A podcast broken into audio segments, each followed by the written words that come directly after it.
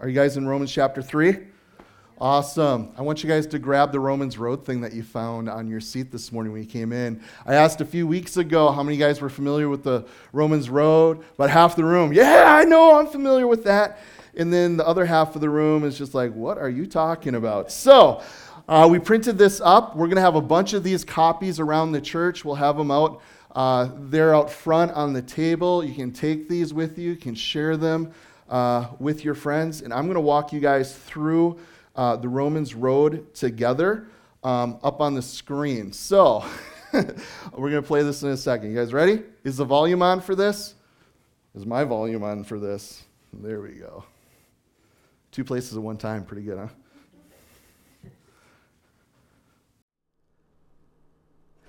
I want to talk to you about the Romans road to salvation.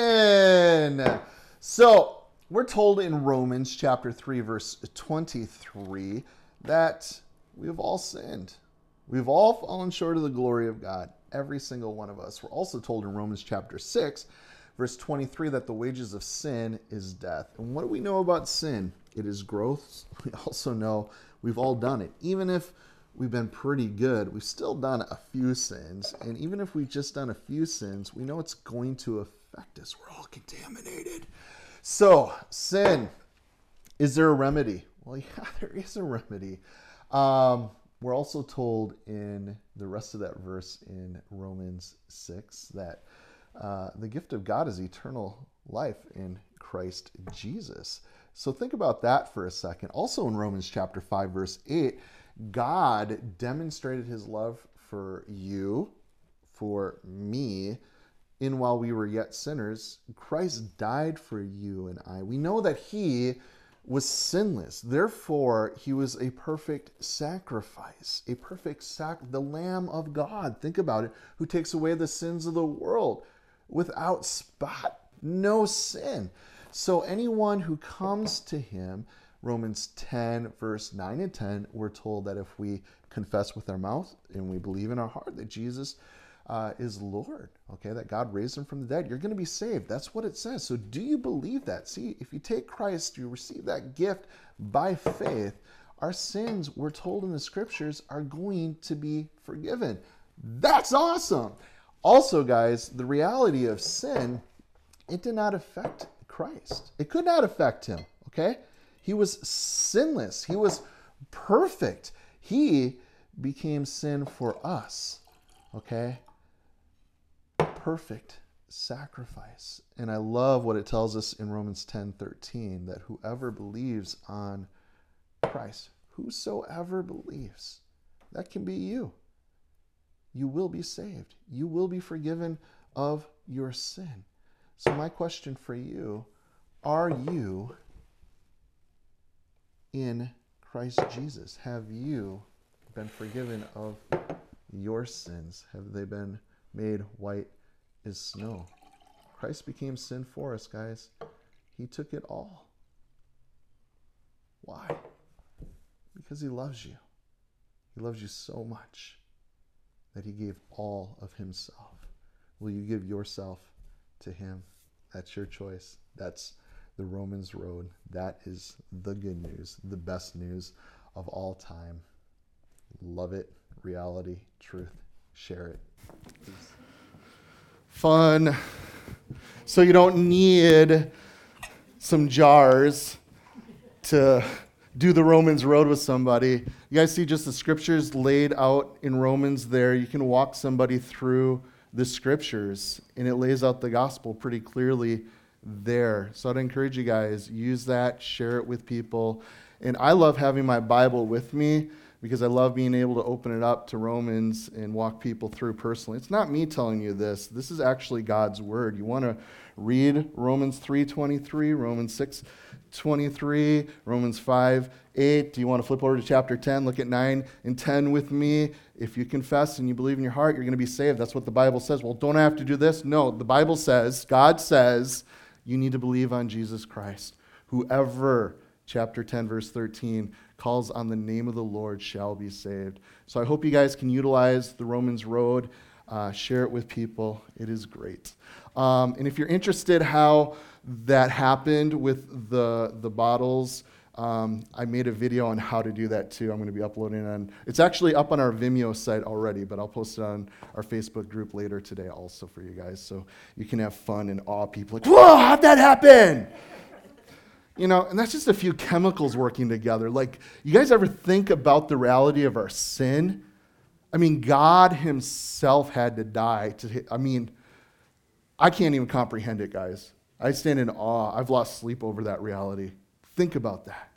Wasn't there any other way, God? Any other way? Wasn't there something we could have done or the best of us could have done? No. It had to be Him. He loves us that much. I love it. So, Romans chapter 3 this morning. Let's turn there. Lord willing, we're going to finish this chapter together for you guys who are visiting with us, and I know there are a few. We've been jumping back and forth between Genesis and the book of Romans.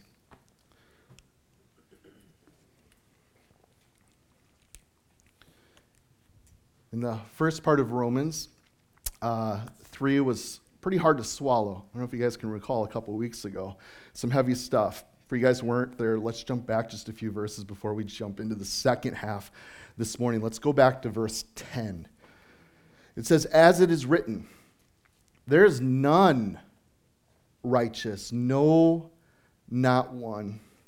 There is none who understands, there is none who seeks after God. They have all turned aside. They have altogether become unprofitable. There is none who does good, no, not one. Their throat is an open tomb. With their tongues they practice deceit. The poison of asps is under their lips, whose mouth is full of cursing and bitterness. Their feet are swift to shed blood. Destruction and misery are in their ways. In the way of peace they have not known. There is no fear of God before their eyes. Now, this morning, we get to find light at the end of the sin tunnel. And I'm pretty excited about that. So I'm asking you guys to put on your thinking caps. Did you ever have one of your teachers in elementary school ask you to do that? Okay? We need to do that. But also, you guys know that the Word of God is spirit. Okay? And some of us have spiritual wax in our ears. Maybe you need a, a spiritual Q tip this morning, okay? Because we want to hear what the Spirit says to the church. So, Father, would you please, by your grace, allow us this morning, Father, to have right understanding of your word. God, I offer myself to you, Lord. Uh, just clarity of thought, please. Speak through me um, the truth in anything that is not truth and of you. I pray that you would immediately just let us forget that stuff. We want to look to, G- to you, Jesus. We want, we want to hear your word rightly. God, we would ask and pray that hearts would be open, that eyes would even be open today to the just glory of who you are, the truth of the gospel. We ask in your name. Amen. So, the main question for you and I this morning is how can a holy God forgive guilty people? That's a pretty big question. Okay? We could spend hours and hours and hours studying that. And I hope you do give yourself to the study of God's Word. And I thank you guys for the privilege of being able to preach and to share and to study throughout the week in preparation for this. And my prayer is that we get it right in such a way that it's not just like, I know it, but this reality, the, this truth that we find here in Romans 3, it's going to change my life. It's going to transform me. That I will leave this place different this morning. Do you guys believe that the Word of God can transform us in such a way? Do you believe that? I do. I see it happen all the time. But the question is are you willing this morning to be honest and to be real and to be open to God's Spirit coming and doing heart work, change in our lives? I sure hope so. So, the question how can a holy God forgive guilty people? That's the question. You see, if our judges did that in court, they'd be removed from office pretty quick, wouldn't they? Yeah. Okay, we wouldn't, we wouldn't function well in society. Society would fall quickly if that's how our judges rolled. So we are to deal with this, what has been called the supreme paradox of the Gospels. Do you guys know that Webster defines paradox as a statement that is seemingly contradictory or opposed to common sense, yet perhaps is true? G.K. Chesterton gave the definition for a paradox, and I love how he put it. It's a truth standing on its head, shouting for attention. So, a paradox, it's a powerful vehicle for truth because it makes people think. Do you guys know that God's given you that capacity? He's created us in that way. Come, let us reason together, says the Lord. So the scriptures often use paradoxes. So if you like taking notes and you'd like to jot down some references to just a few of the paradoxes, I'm going to fly through some just so you guys can see how much they come up in the scriptures. The first one I want to talk about is we see unseen things. Would you guys say that's a paradox? But isn't that what the Bible actually teaches us? 2 Corinthians 4:18, while we do not look at the things which are seen, but what were we looking at? The things which are not seen. For the things which are seen are temporary, but the things which are not are eternal. Another paradox that we find is we conquer by yielding. Really? That doesn't make that's not what I was taught in school. Those who conquered the world didn't do it by yielding to anybody. But we as Christians, the truth of what the scriptures teach us, like we find in Romans 6:16, do you not know to whom you present yourselves slaves to obey? You are that one slaves whom you obey, whether of sin leading to death or obedience leading to righteousness. But God be thanked that though we were slaves to sin, yet you obeyed from the heart from, the, from of doctrine to which you were delivered, and having been set free from sin, you became slaves of righteousness. So there we see we are able to conquer by yielding.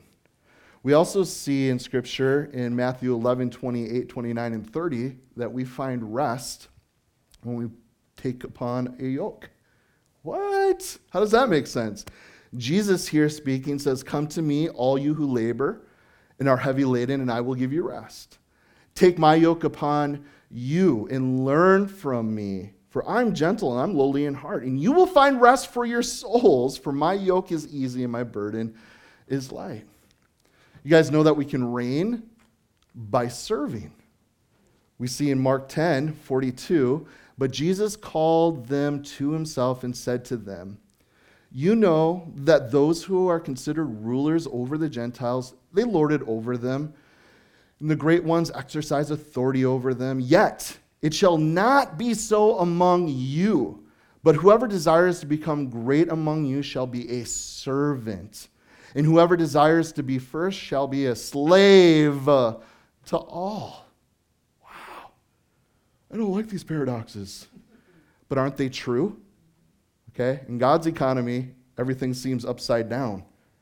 But let me tell you what, it's true. It's right. We've who actually done the word of God have seen it to be true. Let's look at another one. You're made great by becoming little. Luke 9:48. And Jesus speaking again said, Whoever receives this little child in my name receives me. And whoever receives me uh, receives him who sent me. For he who is least among you will be great. And then we also see in Matthew uh, 23 12, we are exalted by what? Being humble, being brought low, right? Whoever exalts himself will be humbled, and he who humbles himself will be exalted. 1 Corinthians 1:20 speaks to us. Okay, if we become wise, we, we do that by becoming fools for Christ's sake. Where is the wise? Where's the scribe? Where is the disputer of this age? Has not God made the foolish the wisdom of this world? I love that. And then we're told we're made free by becoming his bond servants in Romans 6:10. For the death that he died, he died to sin once for all. But the life that he lives, he lives to God. And then we find a few in 2 Corinthians chapter 12 verse 10. I love this one. We wax strong by being weak. Okay? Check it out. It says, Therefore, I take pleasure in my infirmities, in reproaches and needs and persecutions and distresses for Christ's sake. For when I am weak, then I am strong. We also see in 2 Corinthians 12, looking at verses 7, 8, and 9, we triumph by defeat. At least I should be exalted above measure, Paul says, by the abundance of the revelations. A thorn in the flesh was given to me, a messenger of Satan to buffet me, At least I be extolled above measure. Concerning this thing, I pleaded with the Lord three times that it might depart from me. And he said to me, My grace is sufficient for you, for my strength is made perfect in weakness. Therefore, most gladly, I will rather boast in my infirmities, that the power of Christ may rest upon me. Okay? I think we want to live in triumph in those realities in Christ. Do you guys know that it's okay to have a thorn in the flesh? Is anybody here just free of any trial, pain, hardship? Have any of you guys? No. How many of you guys would testify that God's actually used those things for good, for His glory, really in a way of triumph. Because let me tell you what, there's nothing like the grace of God. it is so sweet. And it's good to be in that place, being weak. Some Christians say, hey, you just in faith need to do away with that thorn in the flesh. No, God allows those things. Why? For His glory, that we may triumph.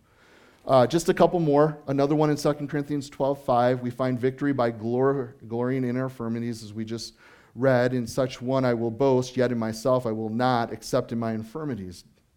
Okay? You boast in that, in the weakness? I just can't make it. I'm dying. I'm falling apart. Well, praise the Lord. What is God going to do through that? Okay? Um, also, we live by dying. Last one that we'll look at. 2 Corinthians 4:10 always carrying about in the body the dying of our Lord Jesus that the life of Jesus also may be made manifested in our bodies. So we live by dying. Is that a paradox or what? Does that make sense? And for you guys who have chosen to deny yourself, to pick up your cross and follow Christ, you're living that abundant life. People don't understand it, okay? I've had people say to me, people that are close to me, family, blood brother, why do you get to do all this stuff? Why is your life so exciting? Well, my life is pretty hard, but there is something about denying self. What you're seeing in my life, it's because I've chosen to die to self. It's not about me and what I get to do, it's just following Jesus. And following Jesus just happens to be pretty exciting and very life giving. That's what you're seeing, okay? You're seeing death, but life in Christ. And that's a paradox unbelievers the world doesn't understand. But that's what Christ is calling us to. And if you're that Christian who's really struggling between life in the spirit and the things of the world, stop playing in both. You need to turn from the flesh, from the things of the world. Okay, get off the fence, all in. Okay, I feel bad for some. Well, I don't feel bad. Like if you're born again, that's the coolest thing ever, right? You get to go to heaven. You know Jesus, nothing better. But those Christians who come to faith who are still trying to be in the world, of the world, you guys know what I'm talking Your heart breaks for them. You know that God has so much more. You just like, knock it off. Come with me. you know, stop playing over there. That's why you're struggling. That's why it's so hard. Anyways, the supreme paradox that we're going to talk about this morning, guys, is how can a holy God forgive guilty people? That's a huge paradox. So, this morning, as we get into Romans chapter 3, we're going to pick it up in verse 21 together. I want to look at uh, three metaphors with you guys and also three no's that were given. And I want to give a teaser.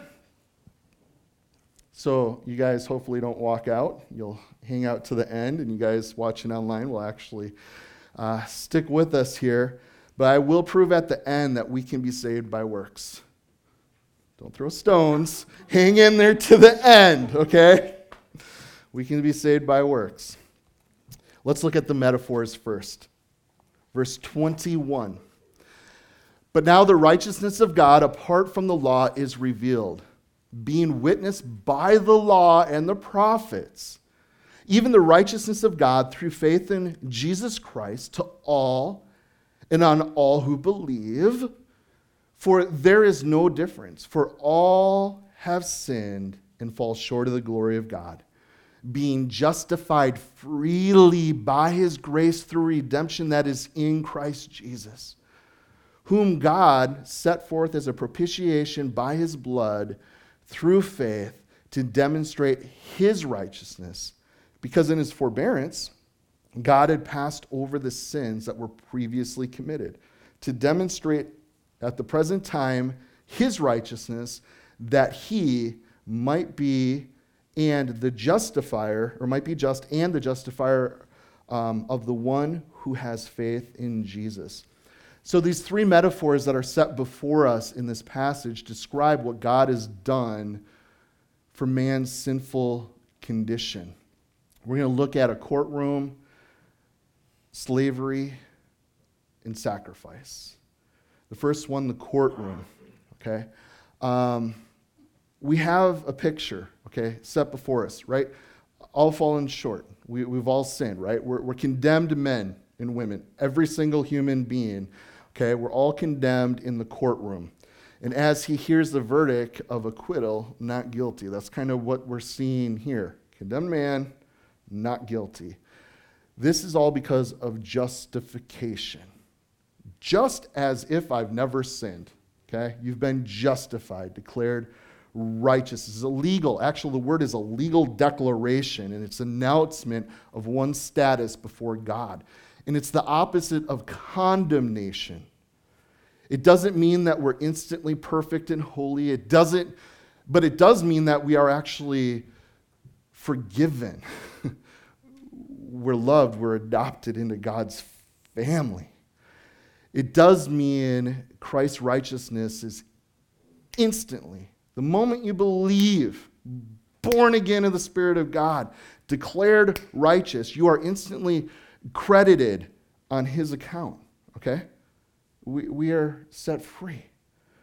So, um, it does mean that God looks at us and He sees perfect obedience as in His Son Jesus. That's how we see. You guys know the old religion of Judaism? Let's consider and talk about that for a moment. Um, it taught that man can attain right relationship with God by keeping uh, meticulous uh, laws, all of them, okay, perfectly as they are laid down. And if he fulfills all the works of the law, then he'll be made right with God. Okay? That's Jewish understanding of the law. Yet, we know that man, uh, no man has ever kept the law or will be ever able to keep it every commandment of the law, simply because man is an imperfect creature who can never render perfect obedience. Okay? We got a pretty full room here today. Is there anyone who's walked in perfect obedience? Just one of us? Out of all of us? Just one? Going for one. Just Jesus, right? And that's what the reality of the law does. It points us to Him. So when we consider the law, guys, the law helped man to become aware of sin. That's what law does. The law helped man to know what he ought to do so he could realize what he was not doing or not doing it. And the law helped man to see that as to satisfy the law, he will realize that he can never satisfy it. You see, the law helps man to see the way to God, not by the law, but what are we told? By grace. It's by His grace. And don't we say that grace is amazing? Aren't we saved by the grace of God? Yeah. So justification then is not to make oneself or someone something, but to account someone as something. If you guys look at chapter 4, verse 5, God justifies the ungodly there. Wow. You guys see this is a pretty big paradox to deal with. But wait, aren't we told in Proverbs 17 15? He who justifies the wicked and he who condemns the just, both of them are abomination to the Lord? That's in the Bible, guys. We also read in Exodus 23 7, For I will not justify the wicked. Then he turns around and he does it. How can he? What do we do with this paradox? Well, righteousness. Okay, he not only cancels our failures, justifies us, but he also declares us righteous. Are you guys catching what's being laid down here? This is what is happening. And isn't that the same thing? It's not. You see, if a teacher uh, cancels an F on an exam, it doesn't mean you automatically get an A. Or say a bank, okay, they forgive the debts that are on your account. That doesn't make you rich. So, also, canceling our sins is not the same as declaring you righteous. Does that make sense to you guys? Clarification there. I hope that helps us. So, all have sinned, we're told. The entire human race was plunged into Adam's failure and has fallen short. It means to lack or to be without. And if you guys look into the Greek, that is in the present tense. We keep falling short over and over again. It wasn't a one time thing. We all do it. Some of us did it today. We're very good at that. But when we consider falling short of what? What are we falling short of? Well, we're told here it's the glory of God. So that glory, His glory, it's His splendor, it's His radiance. We fail to show the outward manifestation of who God is, and we fail to be like Him, to be Christ like. So, freely, that means literally without cost. So, a wage is something you earn or work for. Did any of you guys earn forgiveness, earn salvation? So, God's grace, however, uh, it's a gift to us. That's the point. You can't earn it, it is freely given as a gift. Exactly opposite of what we deserve, and it comes only one way, and that's through the blood of Jesus Christ. That is the only way. So let's look at the second metaphor here slavery, okay, being justified in verse 24 freely by his grace through the redemption that is in Christ. We have here a picture of an enslaved man, okay? Try to picture this. Enslaved, standing there on a slave block, who hears he is redeemed from bondage and that he's been set free. Isn't that the coolest thing? Is that how you felt when you came to faith in Christ? I'm free. I'm free. I was a slave to my sin damned to hell. This is where I stood. I had no hope. Sentenced. You see, redemption means a ransoming. A ransoming. It's, a, it's liberating, it's redeeming. It means man was, you know, it means man was in the power or the grip or the dominion of sin, ownership to Satan. Okay? You guys know if you're not a child of God, you're a child of who? Satan. So stop saying we're all God's children. That horrible theology. Not true. Okay? You were watching online. If you're not in Christ Jesus, if you don't believe in him, you're Satan's kid. That stinks. But God loves you and he wants to adopt you. Isn't that the gospel? I mean, there's so many cool ways we can share the good news. Anyways, you're Satan's kid. Do you know that? Some of you guys, how do I share the Lord? I don't have my Romans road with me today. Just ask somebody, hey, do you know you're Satan's kid? what? Great way to have a conversation, right? Um, and it's true, we don't lie as Christians. Just tell the truth. Um, also, guys, we need to understand that though sin has dominion, okay, being a child of Satan's, now Jesus Christ's blood has purchased us and has set us free. Isn't that cool? yet. Can we grab the other mic? Thank you. I want you guys to catch this. Freedom is not the right to do as you please, but is the liberty to do as you ought. You guys got that? Okay. A lot of us are crying out for freedom, but what are we actually doing with the freedom we have? That's great to consider and to think on. I would rather think about us who are truly free in Christ. I mean, we are set free completely. What are we doing with that freedom? Are we choosing to live in that freedom, to partake of it all? I hope so. All right, let's go to our next one sacrifice. Verse 25, it's up there. It says, Whom God set forth as a propitiation by his blood through faith to demonstrate his righteousness, because in his forbearance, God had passed over the sins that were previously committed. So now we have a picture here of a once guilty man at the cross of Christ. And as he hears that the wrath of God has been removed, okay, brings up the reality of what we're told here is propitiation. Isn't that a fun, cool word? Can everybody say that with me? Propitiation. It's a fancy word for satisfaction. Okay? Think on that. Satisfaction. Jesus' death was necessary to satisfy God the Father, Father's need in the role as judge. Okay? He had to condemn sin. So this, guys, is important because it, uh, it preserves God as the just judge of sin, even though we've been forgiven. So propitiation is a sacrifice that bears the wrath of God and therefore turns God's wrath into favor. Crazy. I wish somebody would make a movie about this. There's a lot of movies about Jesus dying on the cross. But wouldn't it be cool if that was explained to people? Because a lot of people know Jesus died on the cross, but they don't actually know what that means. Why is that significant? What does that do for me? Okay? And I'm so thankful that we have God's word.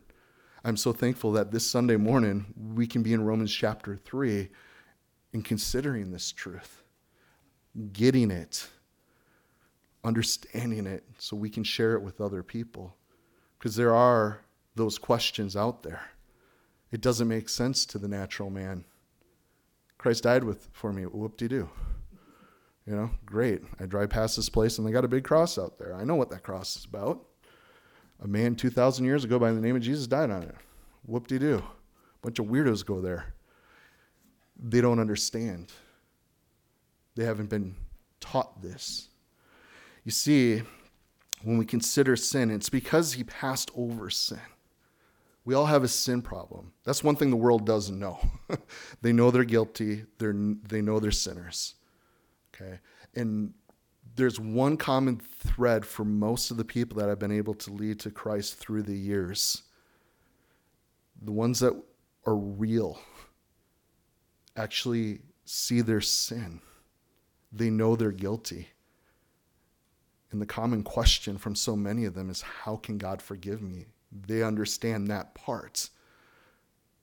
And it's a blessing to be able to explain the cross to them, the gift that we have in God's only Son, Jesus Christ. So we need to recognize the sin because when we do that, guys, we understand God as that just judge, okay? We've been forgiven because of Him you guys know that propitiation, the, the sacrifice that bears the wrath of God, um, it becomes favor. So because he passed over sin, not punished them in the Old Testament, right? People could rightly accuse God then of unrighteousness. So that assumption, a God who does not punish sins, is not a righteous God. That's what people, and that's a right conclusion. But the cross, showed he could still be righteous by storing up the punishment of all the Old Testament saints and then gave that penalty of Jesus on the cross. So, by pouring out his wrath on his son, God rightly judged sin. He became sin for us. You guys understand that? The sins of the world were all put upon him. He was sweating great drops of blood. Okay? It was extreme. So even those previously committed, so those pre cross. So, a question, guys how can a holy God forgive guilty people? Well, the answer God the lawgiver and judge obeyed his law, died for us, and paid the penalty for our sins. So the judge is now the Savior. Isn't that cool? That's good news. A lot of metaphors there. Let's go on to three no's now. Take a look at verse 27. Where is boasting then? It is excluded. By what law? Of, of works? No. But by the law of faith. Therefore, we conclude that a man is justified by faith apart from the deeds of the law. Or is he the God of the Jews only? Is he not also the God of the Gentiles? Yes, of the Gentiles also. Since there is one God who will justify the circumcised by faith and the uncircumcised through faith. Do we then make the or void the law through faith? Certainly not. On the contrary, we establish the law. So the three no's here are given to describe what God has done for man's sinful condition. No pride, no prejudice, no presumption. Let's take a look at the first one no pride, there in verse 27 and 28. And so, what's our response to this? You know, look at a gift I've earned?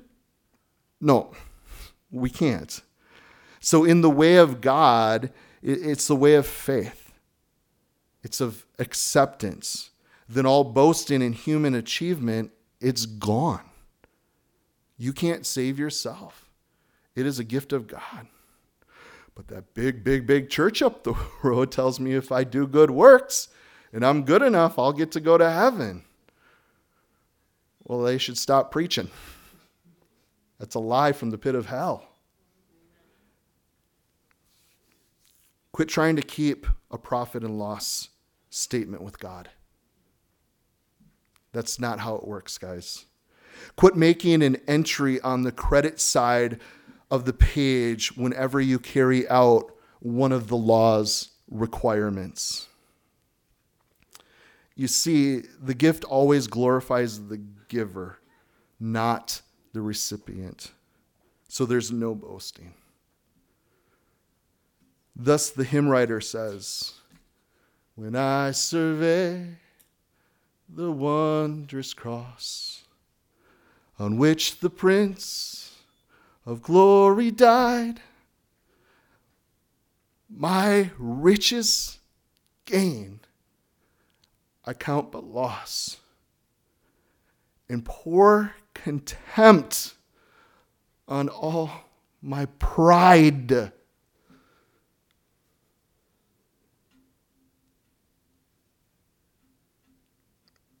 That's why that hymn's amazing. It speaks gospel truth, it speaks Romans 3. The way of obedience to the law is concerned with what a man can do for himself. But the way of grace is concerned with what God can do and has done for man. Thus, the way to right relationship with God lies not in some frenzied, desperate, doomed attempt to win acquittal by our performance it lies in a humble, penitent acceptance of his love and his grace, which is offered by God through his Son, Jesus Christ. No pride, no prejudice. Verses 29 and 30. This is the second no. Um, one of the Jews might have questioned hey, that's great for the Gentiles who don't know the law. But what about, about us who, who do? Well, Paul takes them on the basis of their Jewish creed, the very thing every single synagogue service begins with, even to this day. The Shema. Okay? Hear, O Israel, the Lord is, or the Lord our God, the Lord is one. Right? They say it all the time. One. Not one kind of God for the Gentiles and another kind of God for us Jewish people. No, the Lord is one. The way to him is the same for all. It's Jesus Christ. So, to my Gentile brothers and sisters who are caught up into this Hebrew roots thing, and you think that's going to save you by keeping the law and doing these things, you've missed the truth of the gospel. You don't understand what Jesus has done for you. He's not just another sacrifice, He is the sacrifice, the final sacrifice. Period. Now, no presumption in verse 31. So, the end of the law? No, not at all. It strengthens it. That's what these verses tell us. So, the law is not evil, and the law should not be ignored. So, up to this time, man tried to be a good man, tried to keep the commandments, tried to serve God because he was afraid of God and he was terrified about the punishment that was to come. But now we strive for goodness because we love God. It's not because we're afraid of Him. And isn't that the fear of God? Fear of God is the beginning of wisdom. We're told to fear the Lord. I'm not scared of Him. Man, He's going to get me. He's after me. I'm damned to hell. I got to hide. No, He is my loving Abba. He's my heavenly Father. He's my daddy. He's the one who loved me so much that he laid down his life. He gave all of himself for me. He loved me and adopted me into his family. He's my dad. In the fear of God now, for me as a Christian, born again, I don't want to do anything that would displease my dad. I love him. You guys see how the fear of God is different for the Christian? So, where was I? It's not the law of fear, it's the law of love. That's the difference, guys. And that keeps man right. And you don't know that if you don't know Jesus. But once you're born again of the Spirit, man, your eyes are open. It's no matter about the law, it's about Jesus. He fulfilled the law, He is everything. He is my Savior. So many people they don't care to be fined or even imprisoned, but often what keeps a man from shipwrecking his life is his eye is on the one who loves him. You guys remember a lot of those old films? You got the cops on the blowhorn trying to get the man who's holding hostages inside to give up. No way, coppers! You're never to take me alive! And then, Johnny, this is your mother. Ma! you know? Okay, I'm coming out, mom. It's out of love, right? So, this is not the law of fear, but it's the law of love. That is what keeps man right. So, read what Paul says later in Romans 8, verses 3 and 4, regarding what happens to the law now. It's the law of the Spirit, guys. There's life. Okay? We're not under the law of sin and death any longer. So I want to wrap up this morning. Christ's righteousness is given to us as a gift. It is a gift, freely given, no strings attached. And it's our faith. It's by faith, apart from the law, apart from works, all because of Christ Okay? That is the flip side of sin. So, did you know that we can actually agree with the statement that we are saved by works? Not our works, the works of Jesus Christ. So, the next time you get in an argument with somebody and they're like, oh, you can't be saved by works, well, let me share the gospel with you. Jesus did a great work, and because of that great work, I'm saved. So, have you found Jesus? Actually, he was never lost. That's the truth. We all have been lost. We are lost sheep in need of a shepherd, and he would love to be yours today. That is his heart. But you don't know how big of a sinner I am. You don't know what I've done. You don't know my God. You don't know how big this gift of eternal life is. You don't know what he can forgive. This is the beauty of the gospel. This is what we get to share with people. So we can stand, and we all do. Right now, each one of us, we stand before our Maker, either a criminal or a child of His. You stand before Him, either He is your judge, who will rightly judge you for your sin, or He is your Savior, who paid for your sin. The choice is yours. And this is the choice that we get to share with the world. Because he so loved the world. God loved us so much that he gave his only begotten Son, that whosoever believes in him will not perish, but have everlasting life. I don't know. I will receive that gift of gift of eternal life of salvation by faith. I want to be a whosoever. I hope you guys want to be a whosoever. If anybody wants me to make me a T-shirt that says "Whosoever" on it, I would love that because you know what? People are going to ask, "What does that mean?" Hey, let me tell you. Opportunity to share the good news. I love Romans three. We've all fallen short of the glory of God. There's something that has to be done because of it. And Jesus did what we couldn't do. It always comes back to Him. So I hope we're getting this. I hope we have a grasp on this in a way that we have it, that we can give it to others, because people need to hear, they need to understand.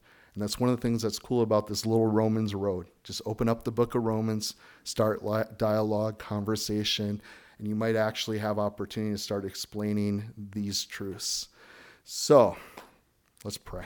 Father, thank you so much for your word. We thank you that we're saved by faith through grace. It's not of ourselves, it is all of you, Jesus. God, that's where we place our hope. Our faith is in you and in you alone. Thank you so much for how you love us, all that you've done, how you demonstrated that love upon the cross. And I know there are some who are listening right now that still walk in unbelief. We know, Holy Spirit, that you are able to convict, convince people of truth. We pray that you'd open eyes, that you'd let all see their great need of you. And as you've called us to go into this world to be salt and light, God, uh, help us to do that well. Help us to do the work of an evangelist. We have good things to share. There's a whole lot of people that haven't heard. So please uh, give us boldness. Help us to be courageous. Help us to live in this reality. We pray in your name. Amen.